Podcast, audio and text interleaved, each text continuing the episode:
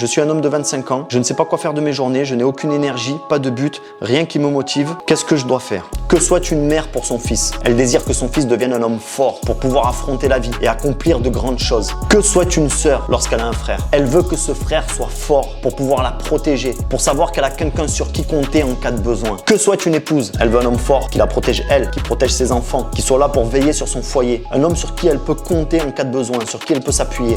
Et que veut un enfant? Un enfant, il veut toujours que son père le plus fort, le plus fort du quartier, le plus fort de l'école, mon papa c'est le meilleur. Et il veut un père qui le soutienne qui l'encourage. Ce que je veux dire par là, c'est que si tu es un homme et que tu n'as pas de but dans la vie, tu as déjà une mission à accomplir. Et cette mission, elle t'est confiée par tous les gens qui t'entourent et qui t'aiment. Ils attendent de toi que tu sois un homme fort. Donc si t'as pas de but dans la vie, si t'as pas de mission, si tu as l'impression d'être paumé, accomplis le but que tous les hommes doivent accomplir par défaut, c'est-à-dire se renforcer, devenir meilleur. Et dans ce travail de renforcement et de quête d'amélioration de toi-même, je t'assure que le but de ta vie, tu finiras par le trouver.